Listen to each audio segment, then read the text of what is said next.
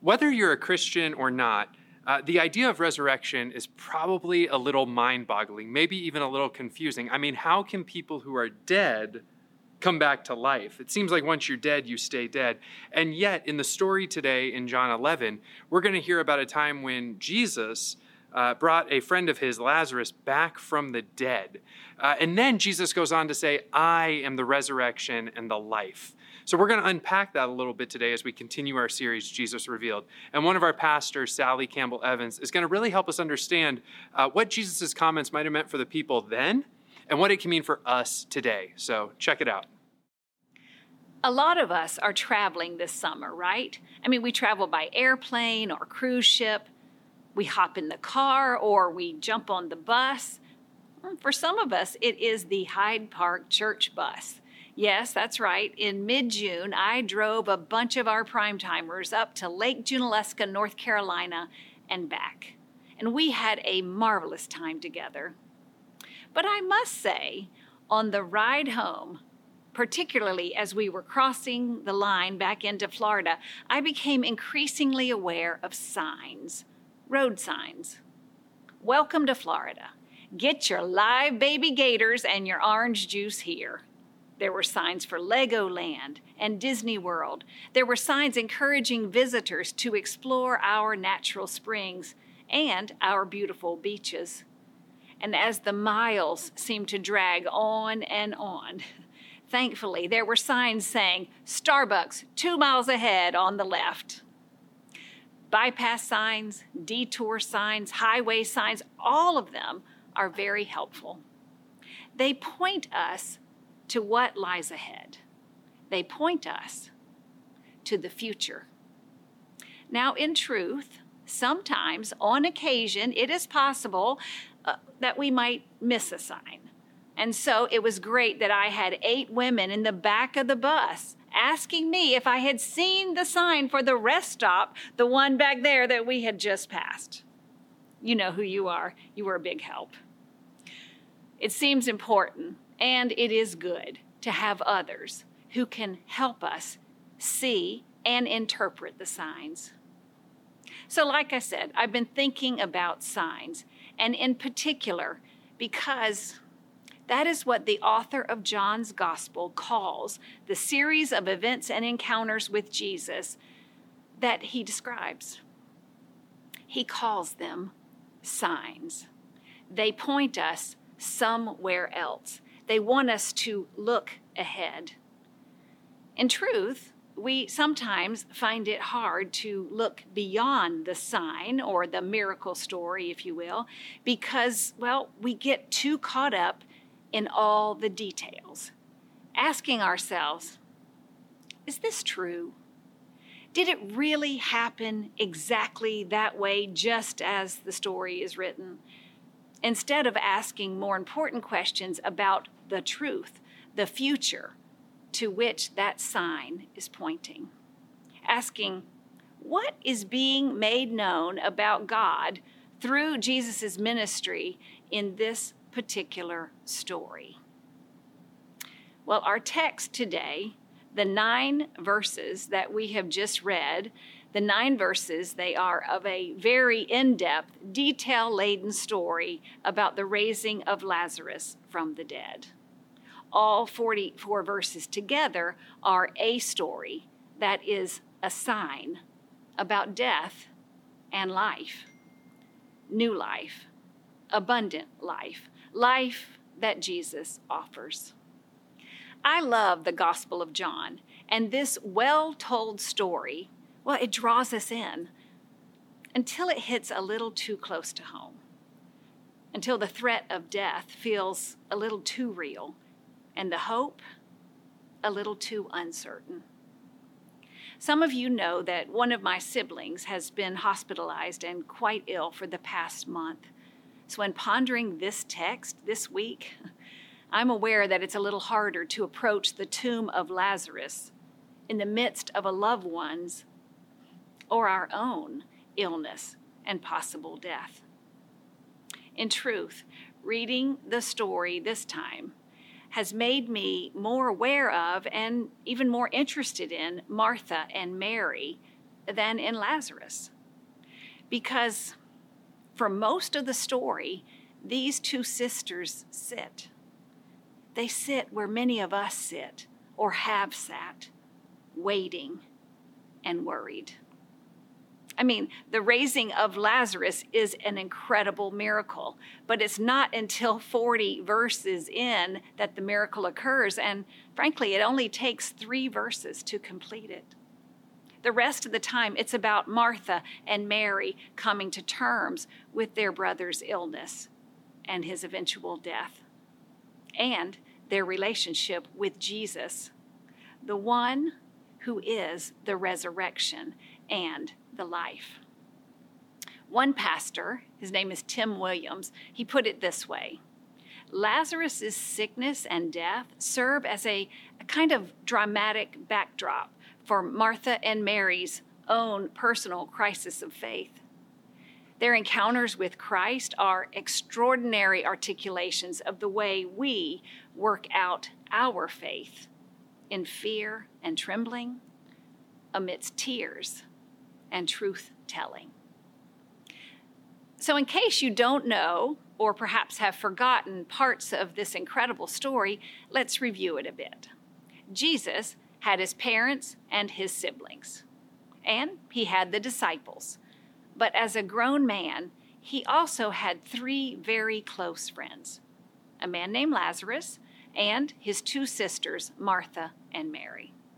Now, you re- may remember them from other gospel stories. Martha is the active one, serving others, while Mary is a bit more reserved, more pious, sitting at Jesus' feet.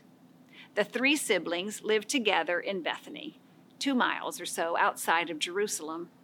Now, these were close friends. Roberta Bondi calls them his adult friends. They're the kind of friends that you regularly invite over for dinner friends that perhaps you would like to go on vacation with, friends that you do not have to pretend in front of. You can laugh and argue and cry and be your whole, authentic, true self with. We don't know how many close friends Jesus had, but we do know that this foursome, they were very close. They were tight.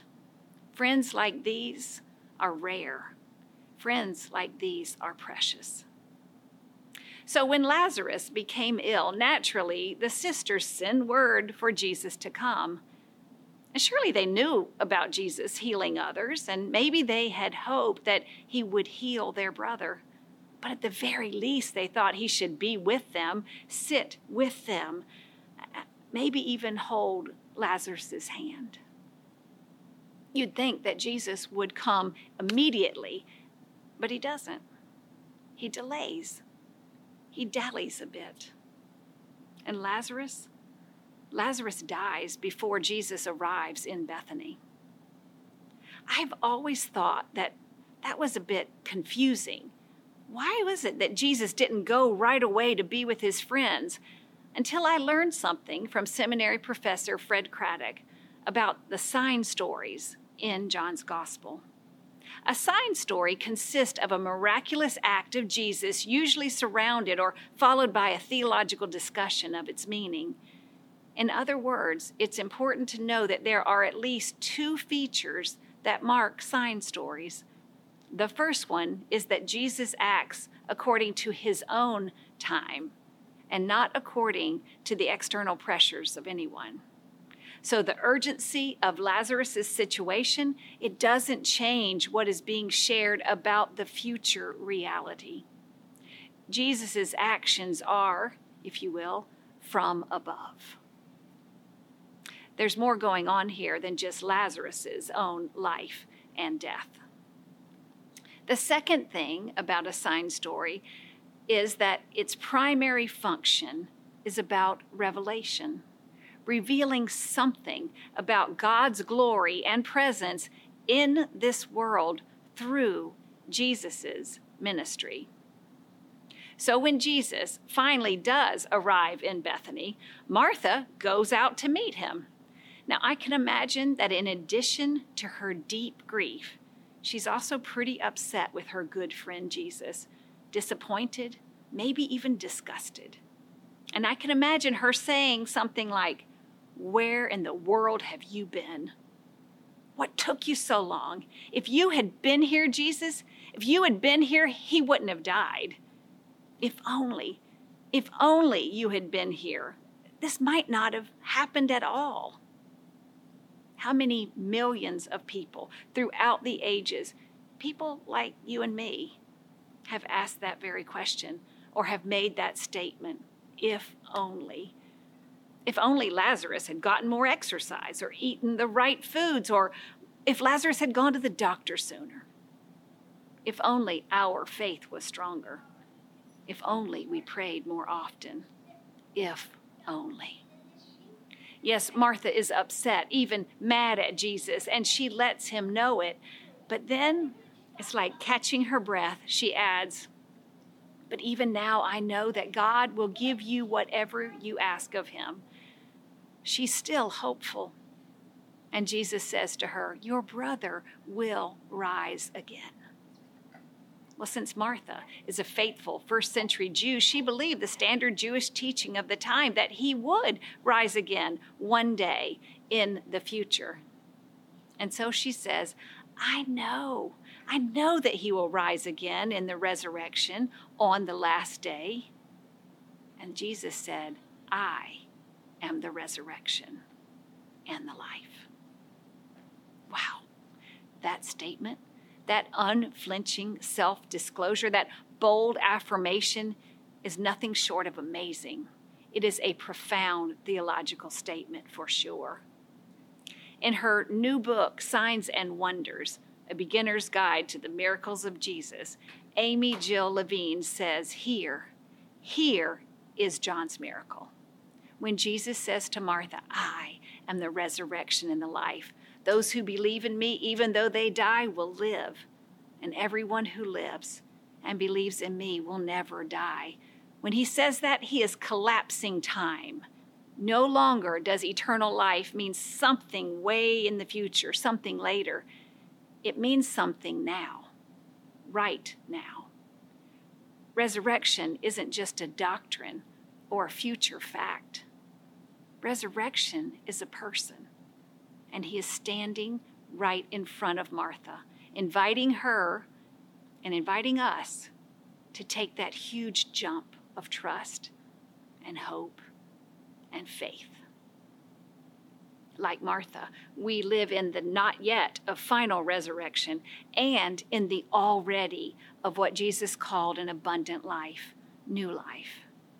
With this understanding, with new life, everything everything looks different. Jesus is helping Martha to see see the world, see her life through resurrection eyes. And then he asks, "Do you believe this?" Martha is starting to get it. When Jesus asks if she believes he is the resurrection, she acknowledges, Yes, Lord, I believe. I believe that you are the Christ, the Son of God, the one coming into the world. She believes. And she does so because there's something about Jesus that she trusts. There's something about Jesus that we all can trust. The story continues beyond the parts we read. Perhaps believing that something wonderful was about to happen, I don't know, maybe sensing something from Jesus, Martha goes back inside and called her sister Mary, the one who in the other Gospels she seems to be at odds with, disagreeing over serving the guest or sitting at Jesus' feet. Remember? Mm-hmm. So she goes back in to her sister and she privately tells Mary, The teacher is here and is calling for you. And when she heard it, she got up and quickly went out to Jesus. Oh my goodness. I would like to think that Martha's action was, well, an act of compassion because she wanted to share her happiness with her sister. Or maybe, maybe she knew how frustrated Mary was with Jesus too, and, and she was concerned and wanted to help them reconcile. I don't know. But somehow, in the face of illness and death, things that are most dear to us, like relationships, those important things often become clearer. And we see life differently. And we love much more deeply. Well, at any rate, Mary comes out saying the same thing to Jesus If only you had been here. And then the grief is too raw, the pain too hard, and she begins to weep. And so did all those who had gathered to be with her and support her. And with that, filled with compassion for them and for this whole situation, Jesus also wept. Why do you think? Why is Jesus weeping? I think he's weeping over how incredibly hard it is to be a human being sometimes. He's weeping about how precious and fragile life is and how tenderly it is that, that we love each other. He's weeping because he is Emmanuel, God with us, and he knows us very well. He knows how hard it is to be separated by illness and death, by misunderstanding and isolation, by pride and regrets. And I imagine he is weeping over knowing what is just ahead for him betrayal and a cross, death and resurrection. Oh, I think Jesus is weeping about what is happening to you, within you right now, and to the people that you love. He walks with us and weeps with us because he cares for us. Eventually, Jesus asks for the stone to be rolled away and calls Lazarus to come out, to come out of the tomb. And Lazarus walks out, grave clothes and all. It's almost anticlimactic because the sisters who have been locked in their own tombs of fear and sadness are already experiencing a new relationship with Jesus. I am the resurrection and the life, he says. I have come to bring you life. Life. Life. To live. That is what this sign is pointing to. Death does not have the final say here. It's a story of encouragement to live, to take off your grave clothes and leave behind anything that binds you. Take off everything that keeps you from being all that God created you, unique you, to be. It's an orientation that shapes everything we do and who we are. It's an encouragement to live in the sunshine and live every single day of our lives. Live it fully with tears of gratitude for the miracle of it all in your eyes. You know, there was one more sign I saw traveling south on I 75 into Florida recently. Well, it was kind of a series of signs, warnings, scaring the heck out of people to believe in Jesus. And when I saw it, I kind of cringed at the fear mongering tactics being used. And yet, I have to admit, the more I thought about it, there was something about it that I liked. The sign showed a bunch of zombies slowly moving towards something. And the tagline simply read, Join the living. Friends, our text today invites us all to trust Jesus, to move from death to new life, to join the living and to live. And along the way, to help others live, to help others throw off their grave clothes too, and not take any of this precious life for granted again. This is the good news being shared today. This is the resurrection and the life the already and the not yet, the present hope and the future promise, all fused into one. Yes, this is the life Jesus invites us into. Would you pray with me? Oh, Jesus, we thank you for making yourself known to two grieving sisters and for bringing Lazarus back to life. And your question, that question to Martha, well, frankly, it ricochets down through history to us today, asking us if we believe this, believe you. And if we do, what difference does it make in the way we live our lives? Help us, Jesus. Help us to believe and to live fully as resurrected people, orienting our whole lives towards you. We pray in your name. Thanks so much for watching this message. I hope that it uh, helped you understand resurrection a little bit better, maybe helped you understand this story a little bit better.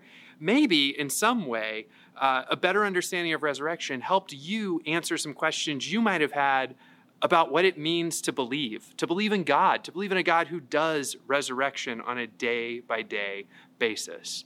If that struck you in some way, uh, we'd love to hear from you. You can go to our Next Steps page and reach out to one of us, the staff, me, Matt Hotho, uh, or you can join a small group, or just think about this through the reflection questions that are in the notes below. Thanks so much for joining us, and we'll see you next time.